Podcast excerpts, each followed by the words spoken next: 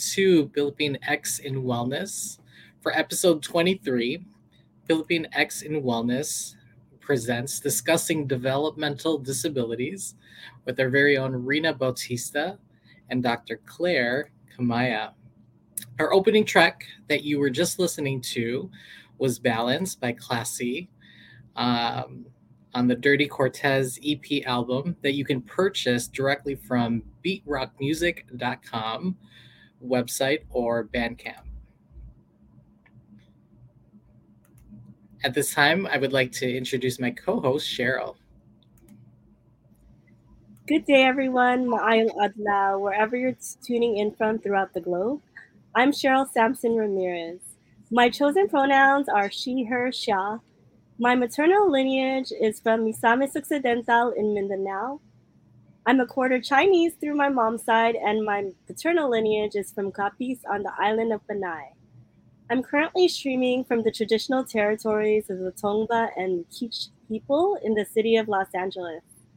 With regards to my current access needs, I have chronic and intermittent lower back pain, so stretch break has been incorporated midway into our episodes to accommodate for that.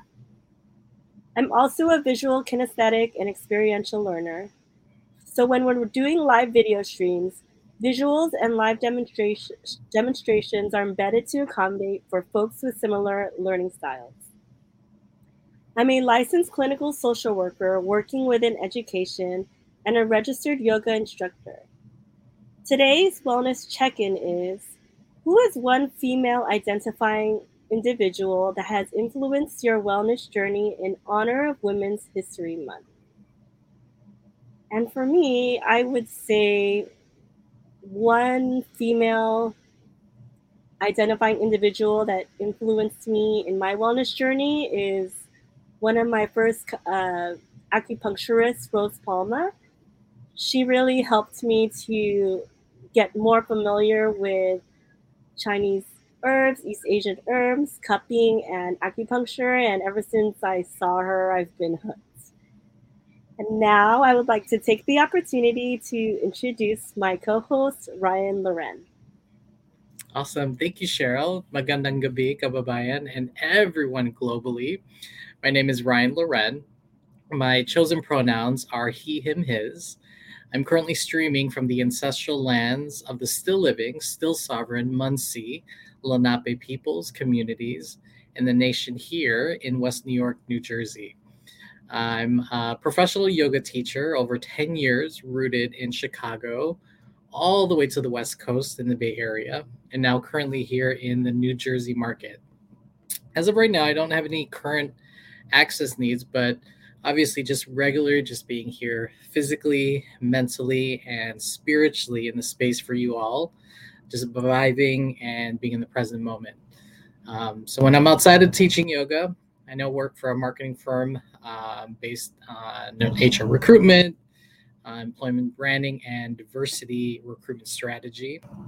I'm currently thrilled to be sharing this space with you all and i'm super stoked for our guest this evening. Um, an influential person in my life um, is one of my good dear friends. Um, I'll have two Miss Ashley Kohler and Piper Laurie Parker. Um, these were two women um, in my path of my yoga journey, and I owe them um, deepest gratitude for all of the things that they've shared with me in terms of my teaching styles and how it's progressed over the years and just giving me that constant push um, to be a yoga practitioner and be in this space. So again thank you to ms ashley kohler uh, and piper. Um, i'll take it away cheryl Pilipinx in Wellness's vision is to support the wellness of the Pilipinx community through resource sharing, podcast streams, and partnerships with professionals and organizations in order to live healthier, happier, and more fulfilling lives. If you're not following us already, please feel free to follow us at Pilipinx in Wellness with a P ending with an X in wellness, all one word, on Instagram, Facebook, and YouTube, and on Twitter via the handle at Pilipinx, the letter N, the word well, followed by the letters N and S, all one word. Unique to Pilipinx in Wellness, we honor this safe space by asking everyone to speak and listen respectfully from your heart throughout our time together. This pre recorded session can be accessed through our Pilipinx in Wellness and SoCal Filipinos YouTube channels and on Apple Podcasts. Please subscribe to our Pilipinx in Wellness's YouTube channel as we're over halfway toward our benchmark of acquiring own domain. Woohoo! And thanks, Rina, for the extra subscribers. For our listeners, we'll be sure to share any questions that you may have front loaded our team with prior to this episode. Please keep in mind that anything that is discussed today is for informational and educational purposes only. It is not meant to be medical advice. Always consult with your healthcare practitioner for your particular condition especially before starting any exercise or new health program. Pilipinx in Wellness was formed to provide a dialogue around topics that really affect wellness in our Pilipinx community. We're here to also highlight Pilipinx individuals and organizations that are actively doing wellness work. Again, to our audience, please DM us your questions in advance via via Instagram prior to each episode so we can make sure to include them in our recordings. Without further ado, today's guest speakers are Rina Bautista and Dr. Claire Camaya. Rina Bautista is an education specialist for students with moderate severe disabilities at a public high school in San Diego, California. Her mission is to prepare students to transition from high school in areas such as employment, education, and living skills. Claire Camaya, who holds a doctorate in education, has been an educational therapist for over 20 years and is the director and owner of Doors Educational Center in Orange County, California. We would like to welcome to Pilipinx and Wellness for the first time both Rina Bautista and Dr. Claire Camaya. Hi, ladies. Hi. Hello. So, do you do either of you have any current access needs as well for t- tonight's show? None for me. I'm just really honored and thankful to be here. Thank you so much for having me. Thank you. And Rina? I'm good and I'm very excited to be here.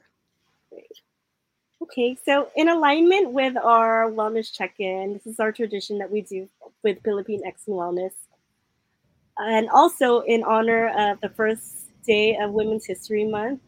Who is one female identifying individual that has influenced both of your wellness journeys? And we'll start first with Rina, followed by Claire. Well, I have to be like Ryan. I can't just share one person. I have to share two. My mom, she worked a single mom growing up and she uh, had three kids, nine to five job, but she worked out like every day to her Jacqueline aerobics classes, to walking on the track. So she's retired now and she works out still like two, three hours at the gym. And I hope to be like that when I retire. And I also have to say that um, Hild, um, Hidilyn Diaz, the first Olympic lifter for the Philippines who won gold. She won gold for the Philippines. And such an amazing feat. She is so strong, and it was just so inspiring to watch her because I myself, during the time, was also doing some Olympic lifting training, and I did my first uh, meet during that time. So it was very inspiring. Sweet. What about you, Claire? Um, as far as women who've supported my wellness journey, I'm in the same boat. I can't just choose one. but I have a, actually a group of women, and I don't know if I can say this, but I we lovingly refer to each other as the pecs. I don't know if I'm allowed to say that. um, yeah. But um, we're kind of split up on two coasts. So half of us are on the East Coast. So we call them the East Coast Pecs, and I'm one of the West Coast Pecs. and we're just kind of a group of women who um, keep in touch on a daily basis. Just we kind of commiserate together, we share our joys together. And, you know, we've been through a lot. We try to take trips together as part of our our uh, wellness journey. Um, you know, and and one of the things I do have to say is um, COVID was, you know, really rough not being with each other, and we we lost one of our girlfriends um, to pancreatic cancer last year. So it just it was very heartbreaking, but it just kind of reminded me of what a wonderful group of women they are, and how important it is to to keep those bonds and those ties. Yeah, thank you so both so much um, for sharing and, and, especially for that intimate detail claire you know um, i'm glad that both of you have strong women to like support your wellness journey and inspire you from girlfriends to moms thanks again for sharing awesome thank you thank you both for sharing your your your um your shares with us um so let's let's get to it. Let's get to the bulk of tonight. So amazing, y'all. Uh, I'd love to ask and start uh, and ask you both. Um, where's your family from in the Philippines, and where are you currently streaming from? So we'll start off with you, Claire, and then Rina. Sure. Yeah. So um, on my dad's side, um, my family is from Dagupan in the Pangasinan province. Um, on my mom's side, uh, my mom was kind of a military brat, like I was, and so she moved all over the place in, within Luzon, and she eventually landed also in Pangasinan, where she met my dad. I was actually born in the Philippines. I was born in Olongapo, and I came to the United States during the military wave when I was uh, just under two years old. And currently, I'm streaming from Orange, California. Thanks, Claire. What about you, Rina? So my um, my dad is from the city of Balawig, Baliwag, excuse me, in the province of Bulacan, and he immigrated here in the United States in 1976. And my mom is from a barrio named San Guillermo in a town of Morong, Rizal, and she also immigrated to the United States in the 1971. And I am currently streaming from Chula Vista, which is down south, just a few minutes away from the Tijuana border. We're just both super excited to have you both on, you know, on this episode and on our stream because we've actually never included guests from San Diego and Orange County for the first time on our platform. So we welcome your regions on to our you know, our podcast and just definitely for um, to open up our community to the Pilipinx populations that live in these areas. As we open this episode in alignment with March being Developmental Disabilities Awareness Month, why don't we start off with defining for our listeners what exactly are developmental disabilities? So, for this question, we'll start with Claire and we'll follow it with Rina. Sure, yeah. So, I think defining developmental disabilities is somewhat profession um, based. So it kind of depends on what professional circles you're in and the purpose of those diagnoses or labels in terms of access for the student. So in my field, um, we view developmental disabilities as sort of a broad range of disabilities. They can be physical, behavioral, emotional in nature, and they might include diagnoses such as ADHD, autism, maybe vision impairment, in some cases, fetal alcohol syndrome, to name a few. Um, and these can be comorbid as well. So often we'll get students diagnosed with both autism and ADHD, for example. Um, and we usually view developmental disabilities from the perspective of them being a lifelong condition, something that the individual lives with. Um, and then those conditions can then impact learning development. So you might have a student with a developmental disability diagnosis that also has a learning disability diagnosis, such as like a speech and language impairment or a specific reading, writing, or math impairment. Um, um, and learning disabilities in my practice are generally viewed as something that can be remediated to varying degrees, whereas the developmental disability label might be something that is a lifelong condition. So that's sort of how in my practice we differentiate it. Great. And uh, Rina, would you like to add to any of that?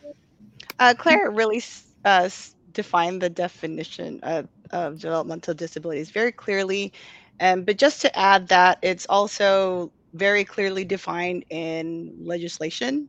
Um, and since I work in the a public school, which a lot of you know entities that work with people with disabilities is it, we look at the the label, right? Like that's what. So I work with students who have you know very specific disabilities, intellectual disability, cerebral palsy, epilepsy, autism, and you know sometimes they'll have like secondary disabilities too, and and they look and you know it's all um, very. Uh, you know deficit model as well. So like what is missing? What what is nece- what what do we need to work on?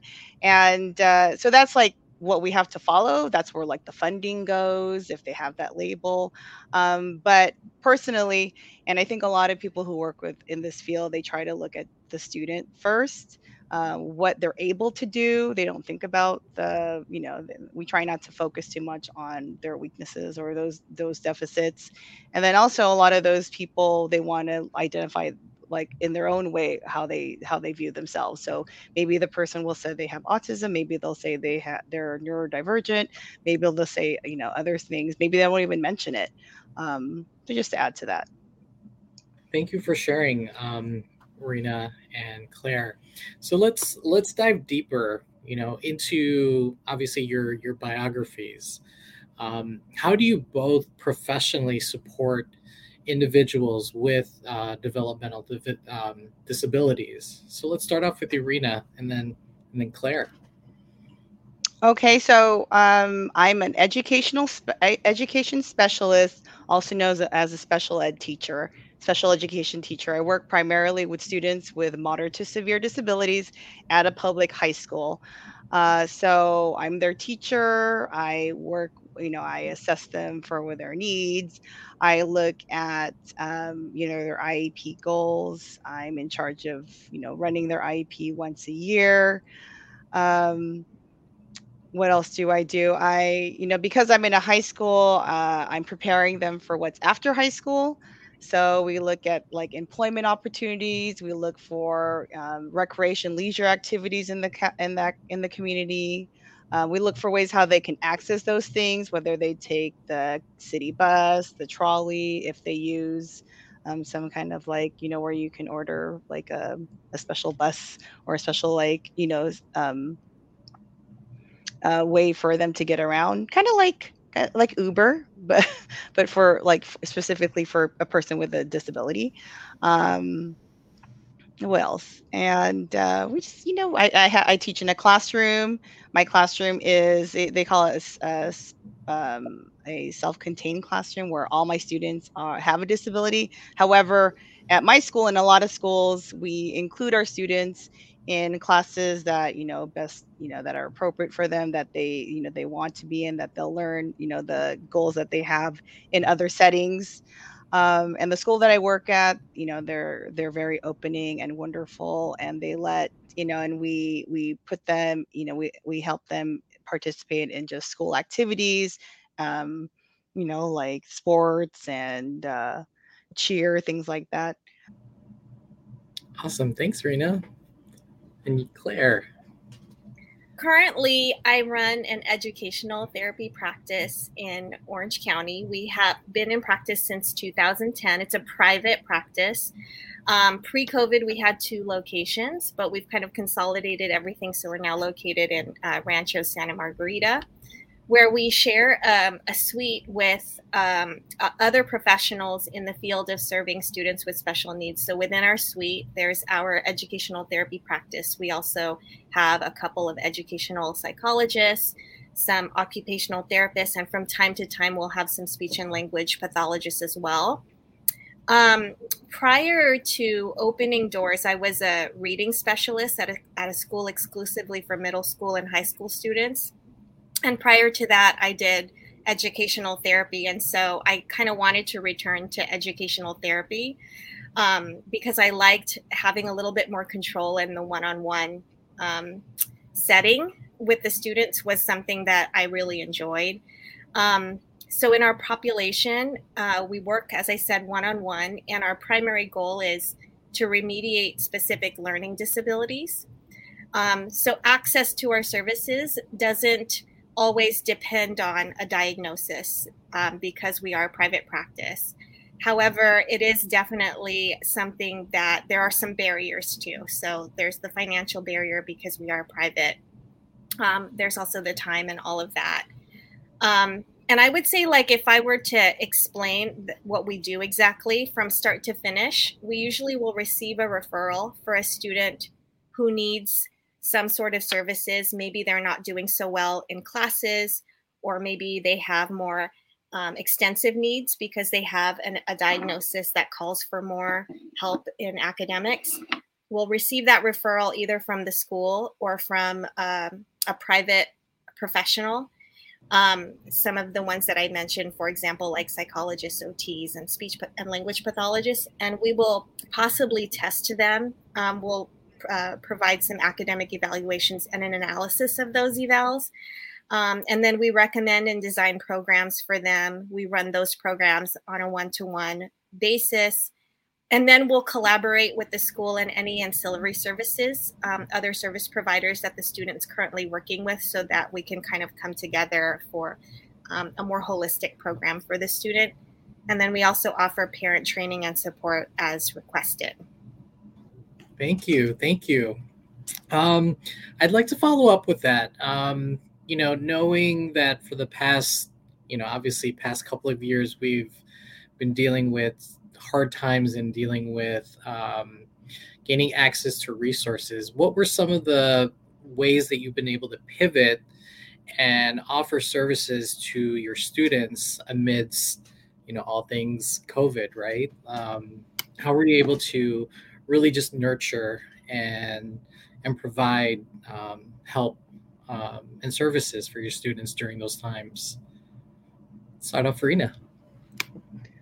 Oh yeah, that was two years ago, and it was uh, definitely a surprise, right? Something that we were not prepared on doing, but I feel like our district, our school responded as quickly as possible, where they got everybody access to, you know, a Zoom account. They got students to get laptops and, you know, uh, Wi-Fi or um, hotspots. They were, you know, they passed all those out and they tried their best to like do as much training on like how to use zoom and how to teach you know remotely and it was it was really hard it was a lot of like talking with colleagues you know what they were doing doing a lot of youtube you know like how to do things um, and uh, just working with parents on how they could set up like their laptops and their hotspots and all of those things it was it was a huge challenge but like i said the district our the district I work with, they they tried to set all that up for the support for the parents, for the for the um, for all the you know teachers and staff. Um, and we kind of just figured it out. We just had to figure it out. The students themselves too, they had to figure it out. They had to figure out how to like be on Zoom.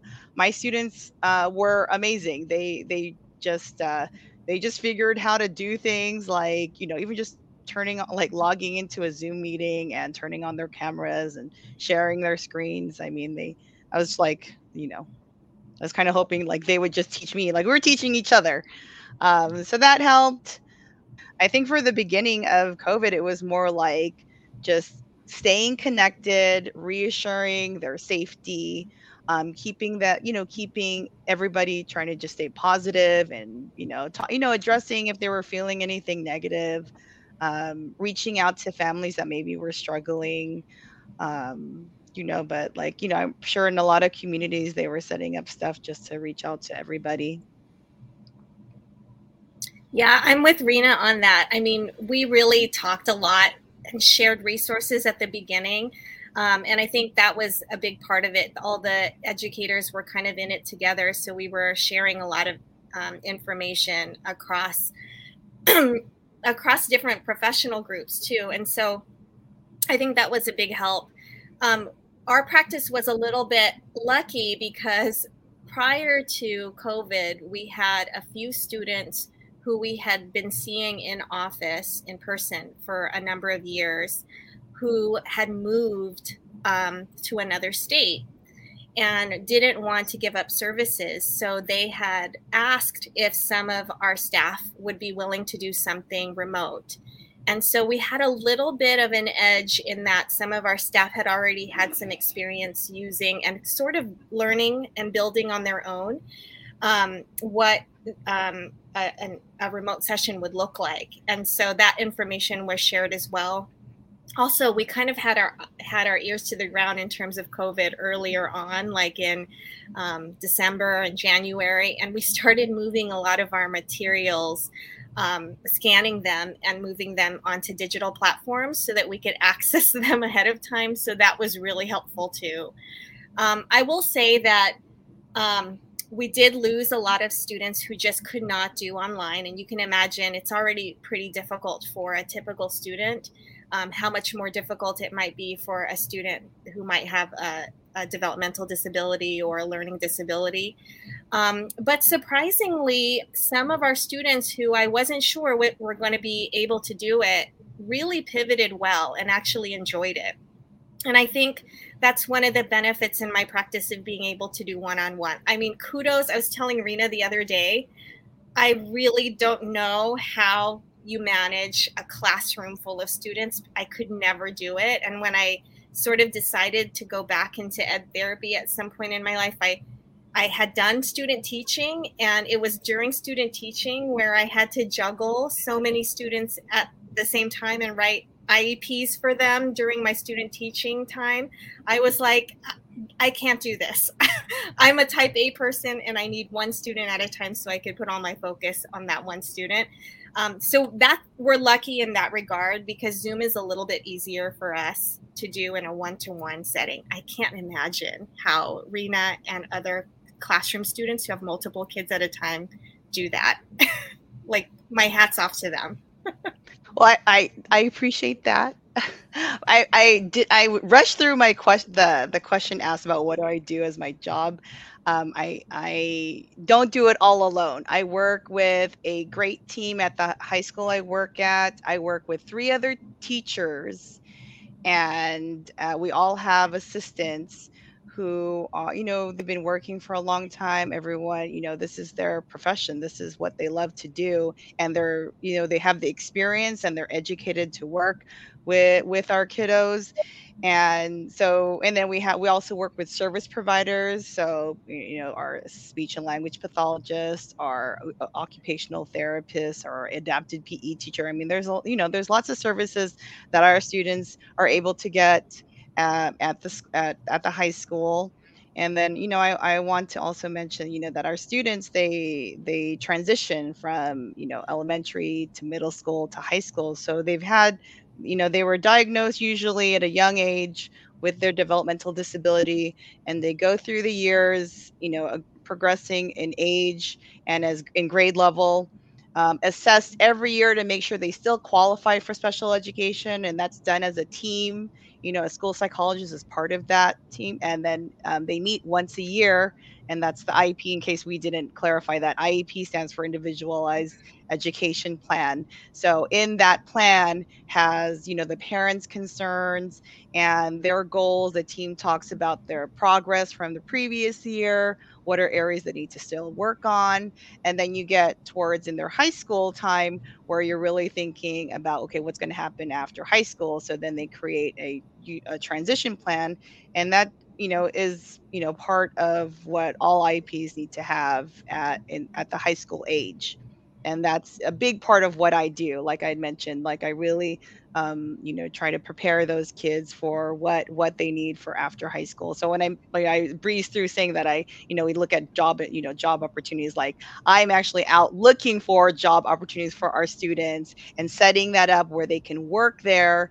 Um, you know, with different employees, and you know, it's challenging because you have to, you know, go, you know, like go on foot finding these places for kids to work at and just asking for people to like give them a chance to have this job opportunity to like gain some work skills. And we and um, you know fortunately we've had um, grants that pay for the students to work there. Um, like I mentioned, I have staff, so the staff will go with the students to teach them how to work at that job site, and again, teach them how to use public transportation, you know, and then expose them to maybe like post secondary education. So maybe we're visiting community colleges, uh, you know, talking to other students who've graduated. Uh, what are they doing, or when they left uh, left the high school? What are they doing after high school? Um, yeah. Yeah, I mean, just listening to from the very beginning, Claire breaking down the definition of developmental disabilities and how broad um, of a definition it encompasses so many varying disabilities and i just my mind is just blown from all the information that you all have shared. Like and you know as we're approaching even like the first half of this episode and um, there's just some things that stood out to uh, rina i think you mentioned also how there's like a deficit approach in looking at this and and then i just think that's sad sometimes that we look at not the abilities of these individuals, but sometimes the disabilities and and the labels that are used to also access funding and and yeah, just all the bureaucracy that's involved. I'm just contemplating and like reflecting on all the things that you've mentioned and even the relationship that you both have with each other with your with your careers. You know, Rina mentioned working in educational setting at the high school level um, Claire, I, I didn't get what um, age group um, are the students that you work with. um, they vary. We do from pre-K and we've had all the way up to adult. Um, so yeah, it's a it's and and you know just to kind of piggyback off what you're saying, Cheryl. Yeah, it is um, disheartening sometimes, some of the language that we use, and it can be really triggering language, even the term disability, right? And impairment, all those terms um, it, it makes it challenging, I think, to view this the student a certain way. Like, you know, they're they're these are students, people who you know need our support, who are part of our community. Um, I think when you've done what we've done for a really long time, um, I've worked with you know some of my students. I think I shared with you guys the other day that um, I have a student right now, probably my longest running student, who I've been with for ten years and he said to me, It's our 10 year anniversary one day, very sweetly. And, you know, I think about students like that young man, and I think, you know, a- after a certain amount of time working with students, um, the relationship changes. You know, it's not so much, you know, initially I, I used to think that my focus was more on helping the student to be something society needed them to be you know like whether it's like they've got to do social skills a certain way that's acceptable by society and they have to learn to read because this is what society expects of them. And while that is definitely a part of it and and to a big degree important for them um, i think the guiding question at the time was only how do i make them fit in and be productive citizens? Whereas now you know these students i've had for so long you get to know them it becomes more than a one way relationship. And um, you get to know uh, their families, their interests, their feelings, their pain. You care for their well being. Um, and so then, while it's my job to teach the skills that are going to allow them to access society in a way, it's probably even a greater responsibility for me to learn from them and to bend to their needs and to just kind of become their community. You know, it's not me trying to make them become a member of a community that they don't already have access to but it's just it's more me becoming their community. So you know we often try to keep in touch with our students through the years. They they know our email addresses. Their parents send us emails years later telling us so and so's um, you know he's a firefighter now. Um, i got that email not too long ago and that was really exciting. So you know, just kind of shifts. I think the view, the viewpoint, and the job changes as you get to know the individuals. and I'm glad that you bring that up, Claire, just because, you know, oftentimes, or I felt like when putting this episode together, um, what stood out were both of your similar professions. Um, I know, Rina, you're an educational specialist, and then Claire being educa- educational education therapist. But I think what I'm hearing, what's coming out of you more is what's beyond the profession. And although Rina mentioned so many things that you all both do for a, a huge amount of varying disabilities, um, I think what I just heard you say, Claire, was the human factor beyond the, the labels. And and I hope in this episode, as our listeners are listening in, that um, that comes out, comes through with interviewing both you, both Claire and Rina, in showing to us as a community how we can really recognize and bring to light not what's the deficits, as, as you mentioned, Rina, but also the gifts and the specialties that people living with these barriers are also have to offer to the world and the society that we live in. And so, going back actually to the professional uh, part of, and side of things, I'd like to hear from both of you what sparked your interest in working with individuals with development, developmental disabilities?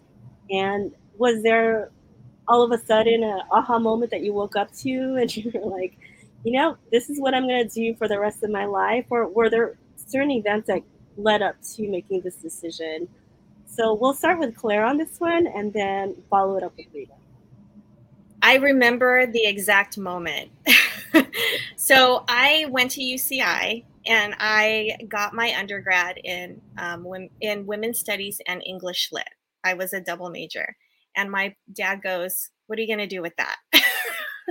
and I was like, "Okay, um, I don't know." So before I decided, you know, maybe I should go back to school, or I'm not sure, you know, I didn't know which direction I was going to go in. I thought, okay, well, I better just kind of get some work experience.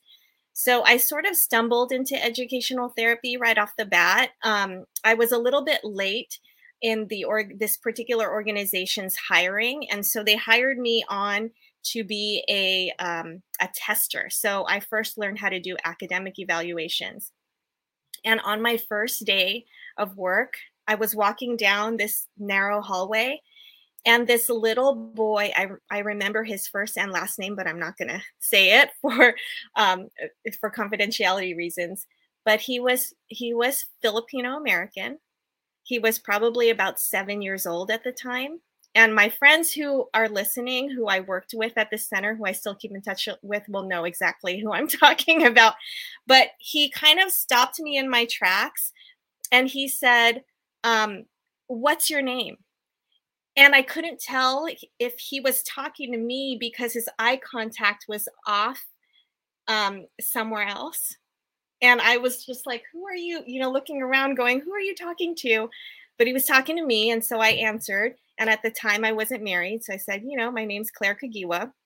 And this little boy walks away and goes, um, Claire Kagiwa's first day of work was July 5th, 1998. I think that was the date but he kept repeating it as he walked away. And I thought, huh, that's odd, you know. And then about, um, I would say about six months later, after the testing rush, the company said, hey, we're going to send you to get some clinical training. So you learn our programs and you learn how to work one to one with the students. So I did that. And the little boy ended up on my caseload. The same little boy had been there. So I started working with him. I essentially joined his team. And um, over time, and his team, you know, all of us, we talk um, in the faculty lounge, you know, we chat about like what we notice and things like that. And we all started to notice these interesting things about this young man. He was rarely what I would say maybe is maybe this is the wrong word, but rarely present in our space. Like he al- almost often seemed like he was staring into space, thinking about his own things. He would hum a tune. He would be kind of laughing to himself, but looking away. And we were working with him on language comprehension. But we started to notice these little things like he had a talent for numbers and dates in particular. And so, you know, months later, that when I started working with him again in that setting, he said Claire Kamaya's first day was July 5th, 1998. And I was like, oh, you remember that. And then he started to list off everyone else's first day who was on his team and everyone else who no longer worked for the company that he had met. And we were just like, what is this skill that he has of like, you know, recalling? So we sort of started to test it out a little bit just to see how far his thinking went. And he would say things like, oh, this particular date, you know, August 15th, 1995 was on a Sunday, for example. And we were like, how do you know this?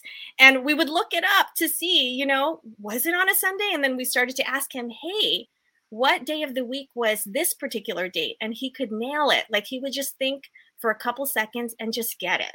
Wow. And somehow, and he was so he, now I understand he was a savant. But as soon as I met this kid and started to learn about him, I knew I was just like, I want to know more. I want to crawl inside your brain and understand how you think. like, how do you see things? And what is this like special skill that you have?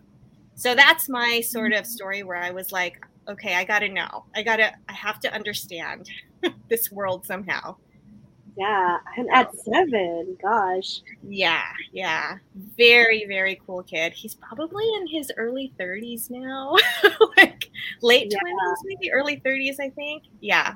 I'm trying to do the math in my head, but I can't. But um, yeah, he's yeah. Once in a while, I'll get a, a, a message from a friend of mine who works, who used to work with me then, and she'll say, "Hey, I found him on, you know, Facebook." and we'll take a look and go, oh wow, look at what he looks like now, you know? yeah. So anyway, but that's my story. That's kind of how I got interested in, in learning more. Wow. I mean, you know, as you were talking about that example, Claire, I was thinking also, was it the movie Rain Man? yes. So you were saying the word savants. Can you define maybe for our audience what that is? Yeah, so it's a term that's often used for um, someone, often someone who, but not always, someone who has a diagnosis of autism, who has just this special gift. Um. And often it'll be with, in my experience anyway, I've worked with a lot of students um, with with the diagnosis of autism or on the spectrum, and um, the savants who I've known or who I've recognized as savants have often had a gift, particularly in math. Um, and I have one student um, who I've worked with for a number of years who is really gifted in music. And so, I mean, perfect, perfect, perfect pitch. And I could ask him to sing a tune in a particular key, yeah. um, and he can nail it. Um, or if he hears any any key, any any note, he can tell me exactly what key it is and which octave. like that's to me, it just blows my mind. wow. And what's interesting is that music and math both kind of have a mathematical aspect to them and, and precision as well. So I think that's really interesting that you mentioned that savants um, tend to be highly gifted in in math and both music. And what about you, Rina? Um, what's um, what made you decide to work with individuals with disabilities, development, developmental disabilities? Well, my first boyfriend had a sister who who had um, of developmental disability. She was older than us, but she was like super tiny, just super sweet. And she was really the first person that I was close to that had a disability. And at the time, I was also at UC Irvine, and there was a club. They were promoting all the clubs on the campus, and there was one club called Best Buddies that they were promoting. And I was like, "Oh, that's interesting. What is that?" And it had this really cute little, like, um, you know, um, two people holding hands, and I thought, what is that? And I went to their informational meeting, and it's it's a club that pairs college students or students or people uh, with others with developmental disabilities or with disabilities. So I was paired up with someone, um, this young lady who was my age. We actually had a, you know birth the same birthday month. And we were we were buddies for my entire college career beyond and beyond. She went you know she went to my wedding. Uh, we've lost touch since but she, uh, but joining best buddies was the start of my like you know like oh this you know maybe this is something that like aside from just a club something that i could really pursue as a career. So i got to know one of the teachers uh, of the students that we were paired with she worked at the high school down the street from uc irvine. And she was she was the teacher. She'd been the teacher for like you know it was almost 30 years you know since you know so she was a teacher for a while in the same you know uh, uh, in the same school. And she was always just so happy you know loved her job loved what she did i could see what you know the kinds of things she did in her classroom because i eventually after graduating from high from college went to work as an assistant um, in the classroom and so I could see all the things that she would do. And then I eventually joined. Um, they they started a transition program, so that was for students in, her classroom who left the high school setting, um, and they weren't quite ready to be in an adult program. I can talk more about that in a, in a little bit. That whole process. But anyway, so it's a transition program that I became the assistant for there. Um, just really enjoyed my time working with the students. We were going to we were going to classes at the community colleges with them. We were taking public transportation to different job sites. We were going on, you know, trips on the train to San Clemente and other places. Just, you know, just living, uh, you know, life after high school. And then I decided, okay, well, I think this is a career that I could really, you know, you know, do. And she was getting ready to retire and she was talking about how she was building her own casita like in Temecula. And I was like, she is a teacher and can build her own house like and she's retiring so this sounds like at least a job that i can like just you know live off of and be comfortable with and still like have you know work you know work and enjoy my life right and do do something that i'm passionate about so so i ended up um, going to school to get my credentials and ended up in san diego thank you for sharing, both of you. Um, now, as we as we um, get a little bit deeper, right?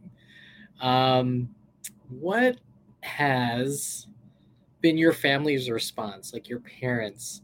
You kind of touched uh, upon this earlier, um, Claire, but what were your family's response to your chosen career path, your your your lane? Um, and how did that come come with um, in talking to your parents about the route you wanted to take? So, start off, Rina. Oh well, my my story is pretty short. Uh, my you know my parents were very supportive of the career that I chose. Um, they helped me set up my classroom you know when i when i first came to the high school that i'm at i still have like some of the materials that my sister created to decorate the classroom and and just now you know like i'm i'm married and my you know my husband and my kids um, they support me because they you know they we they give me an outlet to talk about my day. They're you know they give me ideas on what to do in my classroom. My husband makes me coffee every morning which i cannot like that's like one great way to support me just feeding me and giving me coffee so i'm ready for my day. Um, but uh, yeah they've always been um, very supportive of, of my career choice. I mentioned that um, you know my my parents initially were not sure. They they were always supportive of going into education and wanting to teach. Um, but when i had finished my ba they didn't know what i was going to do and neither did i. And i think that was mostly to their dismay because they were just like you should know what you want to do before you go to college. And i sort of just jumped into university took the classes and the majors that were most interesting to me and didn't know what I wanted to do with that if I if it was going to be towards a job or what. So I sort of fell into educational therapy and then during that time didn't know that educational therapy could be a ongoing career for me and so I you know got married um, and during my first pregnancy worked on my master's thinking that i was going to teach in a classroom um, had two boys, and then decided, okay, I'm going to finish up my um, MA. And as I had said before, I, I started to do some of my student teaching. And then I ended up getting a job as a reading specialist in a school for kids with autism. And at some time around that point, I, I realized I didn't like the classroom setting. It just wasn't for me. And I really wanted to know, to be able to choose a little bit to some degree the population I was going to work with. And because I kind of know, started to understand my wheelhouse. Like, this is what I know how to do, and this is what I'm good at. And these are the students that I want to touch, like that I want to, you know, reach out to and make sure that I, I am able to impact their lives. And so I decided um, I wanted to start my own business. And that was sort of an unheard of thing. I think I was scared to to take that leap because it takes some financial backing but it's scary you know just kind of starting your own practice and not knowing not being able to rely on a steady paycheck. Um, but my dad and my mom their response was really great. I mean they were essentially like go for it. What do you have to lose?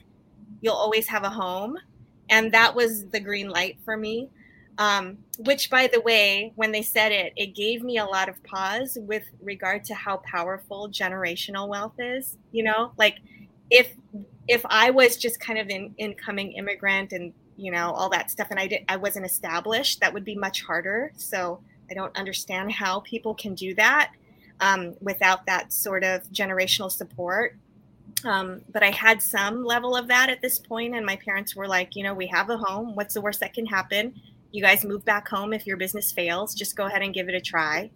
And so that's sort of how it happened. And um, i started the practice in 2010 and it's been we've been through a lot of ups and downs. It's not easy um, and i'm still learning as far as which elements of owning a business i, I like and which ones i hate. Um, and so it's just an ongoing thing but I'm, I'm i'm glad i went that route. Wow thank you both um, so much so far for what you've shared with our our listeners, and thank you all for joining us this evening with Pilipinx in Wellness. Uh, we're talking with Rina Bautista and Dr. Claire Camaya, so don't go away. We'll feel free to take a quick stretch or trip to the bathroom, and we'll be right back after this quick break.